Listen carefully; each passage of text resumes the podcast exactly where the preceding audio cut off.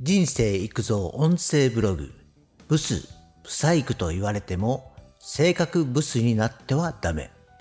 ブス、ブサイクという言葉は、けなす言葉というよりも、自虐的に自分のことをブスと言ったり、笑いを取るときに、ブサイクなやつと言ったりしますね。ただ、冗談であっても、あんまりブスだのブサイクと言われると、気分の良いものではありません。もし本気で相手のことをブスと言っているやつは、言っている人が性格ブスかもしれませんね。ということで、ブス、ブサイクの言葉の意味とか語源を見てみましょう。ブスは漢字では、小里辺にふと子供の子で、ブスと書くそうです。トリカブト属の球根をブスと称し、薬用、漢方薬に使われています。鎮痛作用や強心剤として使用されるようだが、毒性も強く、間違って使用すると神経の麻痺などが起こり、無表情になったりすることもあり、その無表情をブスというようになった。そこからひどい顔をブスという説が有力です。ブサイクの漢字は、不向きとかの不ですね、に細工です。容姿、見た目がひどい様子を表す言葉ですが、もともと工芸品、細工物の出来が悪いことですね。ブスとブサイクは語源が全く違います。なのに、同じような意味合いで使われていることが多いですね。ただ、もし人に対して侮辱するときや劣等感を抱かせるときは、ブスと言われた人は傷つき方が大きいと思います。それはブサイクという言葉の方が個性があるという表現として使われることが多いからですね。ブサイクは容姿がブスというよりはぽっちゃりしている人とか全体にバランスが特徴的な人、美人でもなく可愛くもないけれど愛嬌がある人、まあ個性的な人ということでしょうか。つまりあんまり本気で相手を傷つける表現にはなりにくいということです。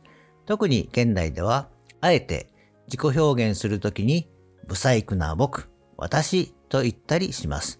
芸人などは、不細工芸人とかのランキングもあります。ブサ可愛いなんて表現は、ブサイクだけど可愛いという意味ですよね。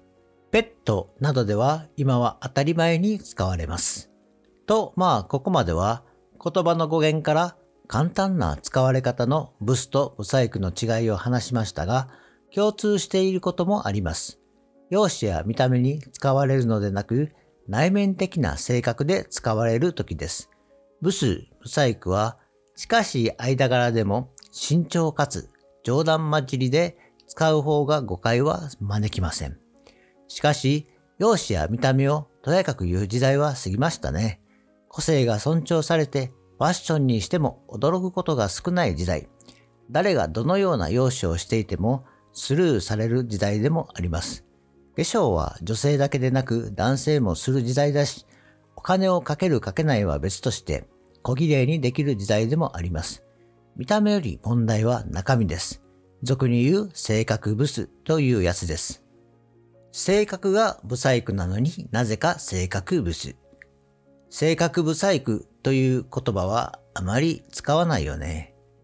この性格ブスはあんまり面と向かって言われることは少ないと思います。よほどの喧嘩であるとか、最後の別れ話の時には使うかもしれませんね。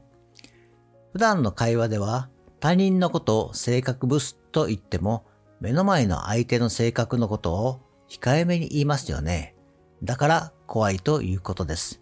普段は何食わぬ顔で会話してお互い笑っていても、陰では〇〇さんめっちゃ性格ブスやん、なんて言われているかもしれません。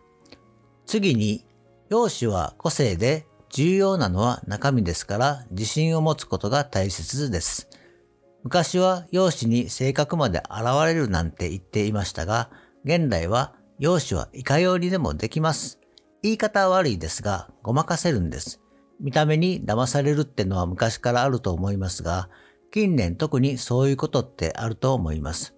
この場合の騙されるというのは、詐欺とかの騙すとは違います。見た目からして優しくて相手のことを考えて良い性格だと思っていたけれど、全く逆の性格で自分のことしか考えずわがままで良い性格とは言えない。そういう人を性格ブスというのだと思います。つまり、めっちゃ美人やけど性格ブスやで、みたいな感じで使われますよね。昔は容姿に性格まで現れるとこのフレーズを言いましたが、ごまかすことはできても性格まではごまかせないということです。つまり、私はブスだからなんとかごまかして綺麗に見せようと思う時点でダメですよね。ごまかすという考え方が良い性格だとは思えません。多少ブスだと思ってもごまかすのでなく努力してちょっとでも綺麗になろうと思う気持ちならいいです。ブスと言っても考えたら不節制によって出来上がったのかもしれません。もちろん生まれた時からみんな違います。先ほども言いましたが、ブスというより多少不細工な人はいます。それは個性ですし、それがあまりにもコンプレックスならば、見た目を変える方法はいくらでもあります。生き物には個性があるから見ていて楽しい、コミュニケーションが取れます。重要なのは中身です。性格ブスと言われないように中身を美しくすることに全力を注ぐべきですね。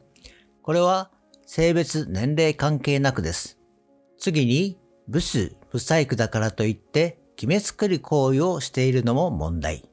これはどういうことかというと、先ほども話した見た目に騙されるってのは昔からあるというのには、見る側の目が見た目で決めつけているという部分もあるということです。つまり、自分の好みでその人の性格まで決めつけていないか。人の心が読める人は別として、見た目だけでその人の性格までは絶対にわかりません。